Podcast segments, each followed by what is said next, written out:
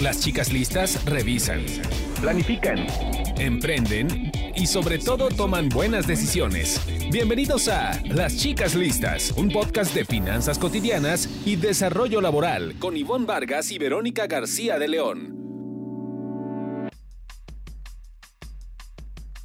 Qué gusto nos da escucharnos de nueva cuenta en otro podcast de Chicas Listas. Y como siempre, bueno, este, yo estoy encantada de platicar con Verónica García, mi cómplice en este podcast. ¿Cómo estás?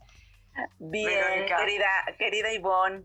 Eh, pues comenzando el año con muchos, muchos deseos de que, de que este sea un, un año muy, pues con mucha salud, ¿no? ¿Qué más podemos desear? Eh, porque con la salud ya lo tenemos todo. Es una un lugar común y una frase muy hecha ya, pero pues creo que siempre muy vigente, ¿no? Oye, Vero, bueno, y ahorita que mencionas salud, fíjate que yo creo que un deseo que, está en todos, por cómo terminamos el año y, arrancamos, es pues tener esa salud emocional. Nuestro podcast va muy en, en, línea, bueno, la primera parte de este podcast va a estar muy orientada a, a cómo identificar eh, pues un estado de ansiedad en el que creo que de alguna u otra manera, pues todos hemos estado, o todos estuvimos así en el 2020, porque nos enfrentamos con un, este, pues con, con, el encierro, con impacto en nuestra vida profesional, con impacto en la vida familiar, ¿no? Este, y entonces, ¿cómo, cómo saber que estamos ya en ese caminito de ansiedad? que puede desencadenar en algo mucho más fuerte, en, en un estado este, pues físico y emocional que, nos va a hacer que andemos pues mal o muy bajos de batería como para desempeñarnos profesionalmente. Y esto es cuando llegas al grado del burnout o cuando llegas a ese grado de sentirte totalmente quemado con lo que respecta a tu vida profesional y un poco personal. Entonces vamos a estar platicando de esto, Vero, pero déjame antes recordarles que nos den comentarios en redes sociales. Ah, claro que sí, muy, muy importante. Eh, pues si, si quieres dar tu Twitter de una vez. Así es, les recordamos, bueno, nos siguen en nuestras redes, en, en, mi caso en Twitter, arroba Vargas Ivón, y en Facebook Ivón Vargas Oficial. Y también recordar que nos den comentarios sobre el podcast que escuchan, esto es muy importante también. Sí, pronto ya tenemos la, tendremos las redes sociales de, del podcast. Eh, mi Twitter es eh, V García de León y en Facebook me encuentran como Verónica García de León. Las chicas listas emprenden. Hoy, hacerlo es una gran solución al panorama económico y laboral.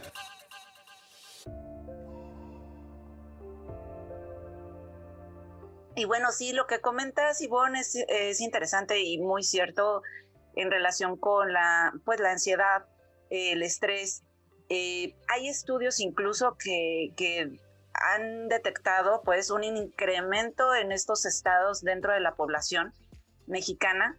Eh, hay, hay, recientes eh, pues, seguimientos que ha dado la Universidad Iberoamericana eh, en una encuesta que se llama en COVID-19 y la última que, que, hizo que mm, abarca el periodo de abril a octubre, que abarcó el periodo de abril a octubre del año pasado, detecta un incremento importante en el que mm, habla de aproximadamente 31% de la población en la Ciudad de México con síntomas graves de ansiedad provocados por la pandemia. Y sobre este tema tenemos el testimonio de Mercedes Baltasar, eh, una mujer profesionista de 35 años que ha sufrido episodios eh, recientes de ansiedad. Escuchémosla. Creo que más que un detonador es la conjunción de muchas cosas que vas ignorando eh, este periodo en específico ha, generado condiciones totalmente distintas a las que tenías, ¿no? Y al final tienes que tomar decisiones como cerrar oficina o seguir con el espacio físico, que eso implica pagar renta o eh, la sanción y la negociación con el contrato implica que puedes tener clientes que deciden parar el servicio porque también están en, su propio este, dilema o crisis económica. Puedes tener retrasos de clientes, tienes la nómina que tienes que cubrir, tienes y, todo esto además lo vas haciendo estando aislado, es muy distinto que cuando estás en un en el entorno de la oficina, que estás platicando, que estás eh, eh, o sea, te tienes que preocupar hasta de si se te enferma alguien o no ¿no? Y, qué medidas están tomando cada uno en, su, en su este, trinchera particular. En nuestro caso también teníamos a gente que no estaba toda en la ciudad porque muchos se regresaron con su familia. Eh, yo creo que fue como una como esta, como esta analogía de la ranita que con el agua caliente que va sube, sube, sube, sube, sube y de pronto un día te sientes en este nivel de alerta. Y que creo que es de estas cosas que nadie te dice de emprender. Sí, pues ella, eh, Mercedes, comenta su situación particular como emprendedora, que eh, en conjunto con la, pandemia, pues hacen este caldo de cultivo para que pues haya caído en un periodo de ansiedad en el que pues ella comenta después en la entrevista que lo que lo fue manejando a través de, terapia y de ejercicios de respiración, etcétera. Pero bueno, esa, esa es la situación en la que están, estamos a veces muchas personas, ¿no? Yo, yo creo que eh, algo que menciona, eh, eh, interesante ver que nos relacionamos o nos vinculamos de alguna manera con eso, es esta cuestión de cómo vas armando tu carrera un poco en solitario a veces cuando estás en esta parte de, ser empresario, porque tienes que ir resolviendo todos los días, de, tomando decisiones, más bien diario, eh, sobre cosas que te pueden generar esa ansiedad profesional, eh, que, es desde ir pues resolviendo un tema de impuestos, ¿no? Por ejemplo, em, yo tengo algunos amigos que justo en esta pandemia dijeron, bueno, ¿qué hacemos? Vendemos los autos, eh, pedimos prestado a nuestra esposa, nuestro, ¿no? Este, a los amigos, para no, para no perder la nómina, para no dejar a gente sin empleo. Y pues sin duda son cosas que como las vas teniendo en el día a día, te incrementan esta, esta ansiedad que muchas veces ya es parte de nuestra personalidad es eh, eh, la ansiedad tiene que ver con cómo reaccionamos. Por eso es tan importante el tema de la resiliencia, ¿no? Dicen los expertos ahorita es cómo reacciono ante una situación, la documento y luego tomo una decisión. Me voy al extremo, este, o busco hacer lo que ya sé que es mindfulness, que es la parte de todos los ejercicios de respiración y les vamos a recomendar unas aplicaciones de esto. Pero es cómo voy reaccionando ante un hecho que que, por ejemplo, pues e, es, es, esa parte del día a día, ¿no? Nos puede producir mucha ansiedad no tener dinero para contratar gente no solo despedirla, sino después no tener lana para contratarla, ¿no? Pero yo me, voy a centrar, que ahorita nos va a hablar un especialista muy rápido, en este dato que mencionabas antes, pero e, esta idea del 31% de los mexicanos con ansiedad, pues no, no se te hace que hasta puede ser un poco más alta. La, la, UNAM tiene por ahí este, investigado, yo creo que si volteamos a nuestro entorno, vemos a mucha gente que está cayendo en las etapas previas de del burnout, por ejemplo, eh, y el burnout está casi en el 80% en México. Es decir, no solo me siento ansioso, sino que duermo y siento que ya no descanso. Me duele la cabeza, me dan ganas de llorar. Siento como esta cuestión de que hasta más hambre, estoy teniendo atracones por la noche. Todo eso es parte como del pre del burnout. Ok, sí, yo creo que, eh, bueno, esta encuesta de la Ibero se centró solamente en la Ciudad de México. Este, y bueno, sí habría que ver otras mediciones como para tener como un pulso más exacto, más, más cercano ¿no? a la realidad que, que tú comentas también. Pues mira, eh, sobre el tema, entrevisté a Patricia Iribe Mesa, que es coach de alto rendimiento con especialidad en manejo de emociones, y ella comenta un poco el origen de dónde viene eh, la ansiedad eh, en estos tiempos. Si quieres, la escuchamos también. En mi experiencia, en los últimos meses sí se han incrementado muchísimo los casos de ansiedad y esto tiene que ver por la incertidumbre del futuro. El mundo nos ha cuestionado, nos ha estado sacudiendo, lo que nosotros considerábamos bajo nuestro control ya no está bajo nuestro control y la verdad es que nunca lo ha estado, pero las personas estamos empezando a sentir que nuestro piso firme, el que nos daba seguridad, se ha sacudido y nos sentimos inciertos ante el, futuro. Y esto está generando muchísima ansiedad hasta las personas más serenas, más tranquilas y con menos estrés. Y, tiene que ver con que no terminamos por aceptar el presente, no terminamos de soltar el pasado y no queremos ver el futuro con optimismo. Entonces la invitación para las personas que en estos últimos meses han sentido que se ha eh, despertado o empezado a sentir estos síntomas de ansiedad, que empiecen a visualizar un futuro prometedor, en donde se enfoquen particularmente en las cosas que están bajo su control. Y las cosas que están bajo el control de cada quien son nuestras emociones, es lo que nosotros podemos hacer, nuestros actos, y qué está bajo mi control es qué puedo hacer yo por mí hoy, qué puedo hacer yo por los, mis seres queridos, qué puedo hacer yo por mi comunidad. Enfocarse en lo que está bajo nuestro control. Pues esa es como la recomendación general de, Patricia y creo que muy, muy pertinente. Se dice fácil, no sé si estás de acuerdo conmigo, Ivonne, se dice fácil y sí puede ser que, en medio de pues la adversidad, de las situaciones complicadas de la vida, nuestra mente nos gana, ¿no? Eh, y si perdemos ese control, pues eh, vamos a, al futuro como catastrófico. Como dicen, esta, esta parte andamos futureando todo el tiempo, este, ¿no? Que es, que es justo ya, es, se dice sencillo, no, no, no siempre lo es, pero es básico eh, concentrarte justo en el, en la parte de qué sí puedes controlar y qué sale de tu de ese control. E, en este caso, una pandemia por COVID sale de tu control, pero lo que sí puedes hacer es decir, pues cómo reacciono ante este hecho, me doy un atracón de comida o en lugar de eso me voy a hacer ejercicio. ¿No? Creo que son esas cosas que sí, que están mucho en tu control. Y fíjate, Vero, que, que algo que, que menciona, que, que, habla mucho este tema de la ansiedad, yo quisiera por aquí hacer un espacio para recomendarnos este libro, este, Vero, que se llama No aguanto más, y es un libro que escribió eh, María Beatriz Quintanilla, publicado por el IPADE, por esta escuela de negocios, este, que, tiene por ahí un programa especial dedicado a mujeres, un, sí, un programa académico con enfoque a mujeres. Y fíjate que ella en este este libro habla de la ansiedad, pero me llama mucho la atención que habla de cómo puede, eh, este, cómo sufres más este tipo de cosas cuando tienes una personalidad tipo A dice que las personas que tienden a la ansiedad y, este, así en un estado muy fuerte tienen esto. ¿Cómo se definen? Y vayamos haciendo aquí a lo mejor, Vero, yo voy a sacar mi, mi hojita y mi lápiz para hacer un checklist de esto. Bueno, a ver, ¿quién tiende más a sufrir estas cuestiones de las crisis? Las personas que son competitivas, que todo el tiempo se sienten presionadas por el tiempo y tienen una necesidad excesiva de control. Punto número dos, hay una inestabilidad emocional. Esto, pues un poco ella dice, ya traes como una bronquita de algo, por ejemplo, no he pagado los impuestos de mi empresa durante el año, se me viene el COVID y ahora menos dinero voy a tener para esto y me siento como totalmente descontrolado, descontrolado en lo familiar. Dependencia y actitud a la defensiva. Son personas que de alguna manera es así de, bueno, y ahora lo que me faltaba, ¿no? Se viene el COVID y el gobierno es un maldito y nos va muy mal a todos, ¿no?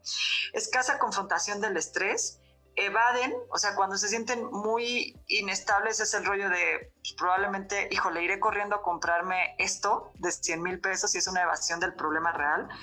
Este, bajos niveles de fortaleza, se sienten como el tiempo así de, híjole, no sé, no, no alcanzo a sentirme fortalecido con nada, ni con mi familia, ni con la pareja, ni nada. Y una última, las personas que están en un estado de neuroticismo, es decir, hostilidad, depresión, me siento vulnerable, tímido y acomplejado, tienden a enfrentar con una con mayor dificultad e, estos momentos de crisis que se vienen, como puede ser el, el, COVID o puede ser que México entre en, una declave, en un declive perdón, financiero y entonces está mal.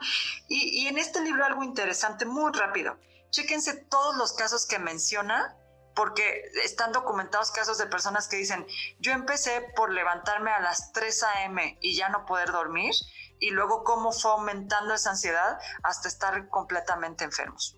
Buenísima, buenísima recomendación. Y fíjate que en la, en la entrevista que le hice a la coach, a Patricia, ella comentaba dos cosas muy importantes. Creo, la primera es eh, que hay que detectar una situación de ansiedad o de estrés que, que ya entra dentro de lo, lo, médico o lo que ya tenemos que consultar con un, especialista. Y ella marcaba como un indicador importante el que ya dejamos de ser funcionales. ¿sabes? O sea, cuando ya nuestro nivel de ansiedad está llegando a un punto en el que nuestra función, eh, nuestra función en el trabajo o como padres o en, en donde estemos, ya no es eh, normal, es decir, no estamos siendo funcionales, pues entonces ya es momento de, consultar a un experto y pues eh, quizá la recomendación con, un psiquiatra que nos eh, dé algún medicamento, ¿no? Pero antes de llegar a ese nivel, quizá hay avisos, ¿no? De que pues el estrés está subiendo, la ansiedad está subiendo y podríamos em, ir paliando esos, esos estados con otro tipo de recomendaciones. Y aquí es donde entran eh, pues ya también eh, las recomendaciones de respirar, ¿no? Hay terapias eh, muy enfocadas a esto como el mindfulness, es em, una práctica de conciencia del momento presente. Digo, no soy experta en el tema, pero sí hay una, hay libros, muchísimos libros al respecto. Está, por ejemplo, este de mindfulness, curiosidad y aceptación, manual práctico de los autores Javier García Campayo y Marcelo de Marzo, que es una recomendación eh, puntual de, un, de uno de nuestros escuchas. Y también están apps, apps de, para el móvil, para el celular. Tú pues no, eso para ponernos en sintonías, ¿no? para ponernos en sintonía con el podcast y quizá este, cerrar este, este tema de la ansiedad eh, con esas recomendaciones, pero pues sí, eh, eh, la verdad es que en lo particular recomiendo una que se llama Healthy Minds o Mentes Saludables. Y esta, además de traer esos ejercicios de respiración, te permite primero arrancar como con un cuestionario de cómo te estás sintiendo, qué estás viviendo y a partir de eso da algunas recomendaciones de, pues de, de actividades. está interesante porque está dividida entre cómo te puedes ayudar para vencer esto a través de un programa alimenticio. Es decir, qué alimentos nos dan, nos incrementan ese rush de ansiedad y cuáles no. Luego, qué hacer en la parte de ejercicio y finalmente, qué hacer en la cuestión de meditación y algunas otras prácticas que te ayudan a tener la mente en el presente justo. Y otras, otras dos apps son Medita y Siente, así, así de simples. Pero eh, igual también traen consejos, guías, eh, para meditar, relajar y descanso. Entonces, eh, pues no está de más que podamos eh, consultarlas y de pronto bajarlas para, para ver si se nos, si nos quita un poco este, esta ansiedad y este estrés pues yo por lo pronto en la noche ya me voy a descargar una y a ver qué, qué, tal me va. Oye, pero pues vamos hasta aquí con este tema, pero tenemos más para nuestros escuchas en, en Chicas Listas y esto pues también le va, les va a interesar muchísimo, es cómo cotizar en el Instituto Mexicano del Seguro Social. Las chicas listas planifican ahorros, gastos, inversión y protección.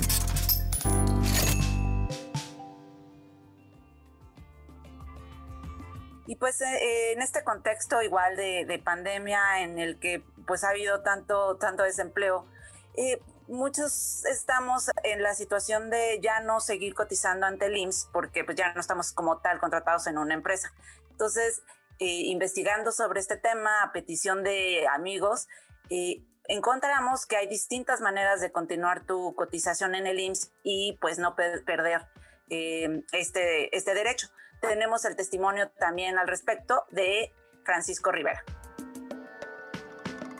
Bueno, te platico que hace un año decidí cambiarme de trabajo y pasé del régimen de salarios a honorarios.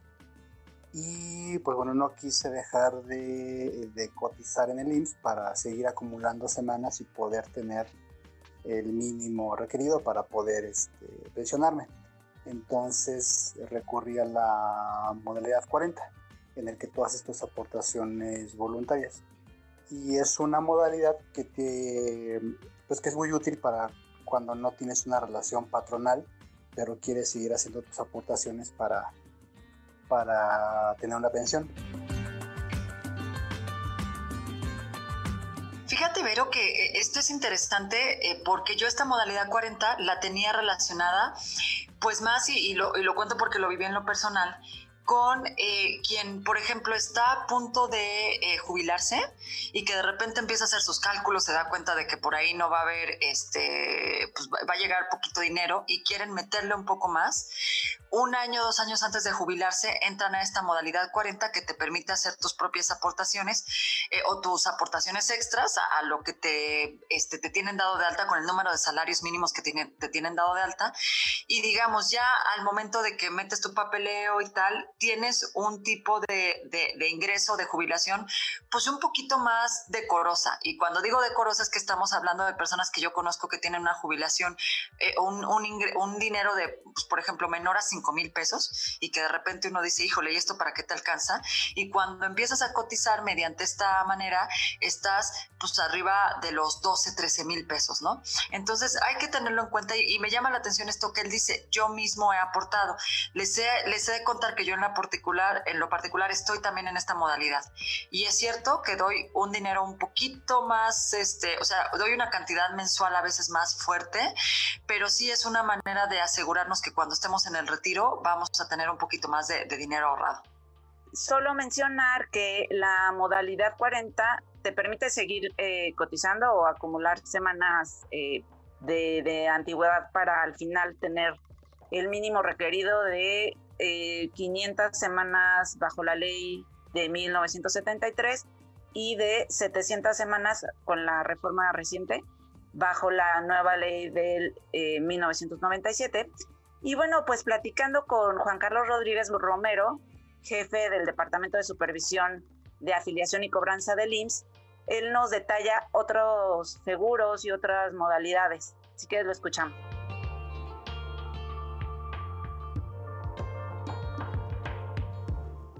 Eh, tendrían la opción número uno, incorporación al seguro de salud para la familia en el IMSS.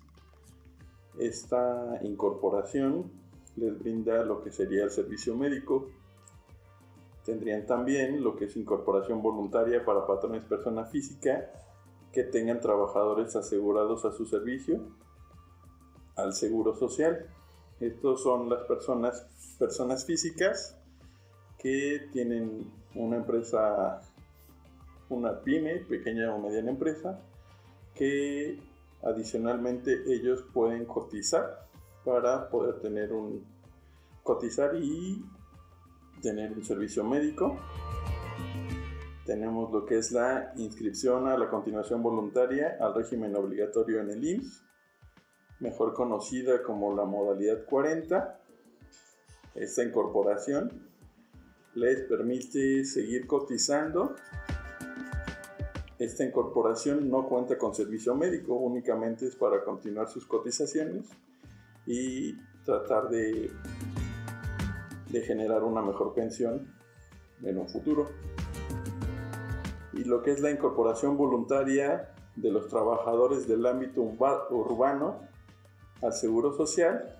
Esta modalidad les permite tener cotizaciones y también el servicio médico.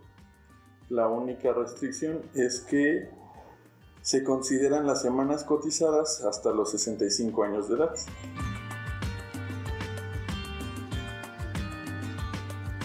Pues realmente sí hay varias opciones para seguir cotizando. Aquí lo importante es que, ¿qué es lo que quieres? no? Si ya estás eh, de manera independiente eh, y no tienes, por ejemplo, un seguro de gastos médicos mayores, sí es importante quizá que te afilies al IMSS para el seguro familiar, ¿no? Que es el que menciona al principio el funcionario. Y si lo que quieres es solamente seguir cotizando en el IMSS para no perder o para seguir acumulando semanas para al final obtener tu pensión, pues entonces puedes eh, tener la opción de la modalidad 40 que dice Francisco Rivera, o también eh, hay otra modalidad que es la de trabajadores del ámbito urbano, que también menciona él, eh, y que pues todas estas opciones, todas estas modalidades están en la página de, del IMSS, incluso están los costos de ella, por ejemplo, el seguro familiar eh, tiene un costo por miembro de familia desde 4 mil pesos hasta 12 mil y el monto va incrementando conforme va incrementando la edad del asegurado. Entre mayor edad es mayor el costo. Entonces, también se puede consultar en la página del IMSS, ims.gov.mx, diagonal trámites, diagonal IMSS 02030C. Es pero qué, bueno que. Oye, me encanta, me encanta que nos des tanto. Seguro nuestros amigos tienen una las páginas. Sí, bueno, y si no, y, si no que regresen a escuchar esto, porque a veces de verdad que no entra a estas páginas, sobre todo las páginas que son del sector público, y te pierdes entre la navegación, ya no sabes cómo llegar al punto directo de las cifras, y eso es lo que nos interesa aquí en Chicas Listas. Pero bueno, todas las modalidades que, menciona el, funcionario las encontré en, la página del IMSS, o sea, no hay, no hay necesidad ni siquiera para, eh, de hablar para, para enterarte de ellas. Eh, entonces ahí las pueden encontrar nuestros amigos. Oye, pero y quizá para cerrar esto, pues no perderlo de vista, pues no, no solo porque eh, por, por, un tema de la pandemia, que, que sí es muy fuerte y sigue siendo la pérdida del trabajo, pero pues todos en algún día nos vamos a retirar, creo yo, ¿no? Que todos en algún momento este, vamos a tener que o vamos a querer tener ese ingreso una vez retirados, aunque sigamos haciendo actividad independiente y tal, y pues no, no, no echar, este, ahora sí que por la borda, no dejar pasar, ir viendo cómo podemos cotizando, cuánto nos correspondería si damos si cotizamos con cierto salario en este momento y cuánto sería si le aceleramos. Yo creo que eso es lo, interesante de este ejercicio, saber que vamos a querer un dinerito al término del retiro y cómo podemos ir este, pues, manejando o, mejorando esa situación. Así es, será un tema que seguiremos tratando en, en, otros, en otros programas. Así es. Yo me quiero despedir, Vero, este, con estas recomendaciones. Este fue nuestro podcast de, apps eh, y, de aplicaciones, ¿no? O, más bien de, de, programas que pueden encontrar en Internet. Y hablando de la ansiedad, porque ya me dio ansiedad este tema a mí, pero entonces les quiero recomendar, eh, fíjense, una eh, plataforma el mindfulness en casa y de manera práctica. Esta es una plataforma que tiene eh, la Universidad Tech Milenio y, van a encontrar varios programas que desarrolla eh, Masaya Okamoto, este japonés que les va a impresionar, que habla un español este, impresionante, pero él está, desarrolla mucho estos programas de cómo mantenerte en el presente. Fíjense, mindfulness basado en fortalezas eh, profesionales y personales, cómo tener atención plena en el presente y en la respiración y cómo hacer un escáner para eh, estar atento a cómo va tu nivel de ansiedad. Es un escáner corporal mental para ver cómo está este, aumentando tus niveles de ansiedad y ponerle un alto. Entonces, chequenlo así, se llama este, Vive el Mindfulness en la plataforma Universidad Tech Milenio. Súper bien. Y bueno, Vero, pues nos escuchamos en el siguiente podcast que les vamos a estar platicando de pequeños fraudes que estamos viviendo, ¿no? Este, en este momento nos están haciendo robo hormiga en muchos servicios eh, eh, de casa y de, cosas que estamos viviendo, así que tenerlos en cuenta, pues porque hay que tener el dinero este, bien contadito y bien ahorradito en este momento, Vero. Sí, caray, es un tema súper interesante para el próximo programa porque al parecer la pandemia también abre... Ya nos obligamos a platicar de esto, Vero. abre la oportunidad de de, fraudes y, y, es algo muy, muy presente. Así es que no nos dejen de escuchar en el próximo episodio y que tengan excelente semana.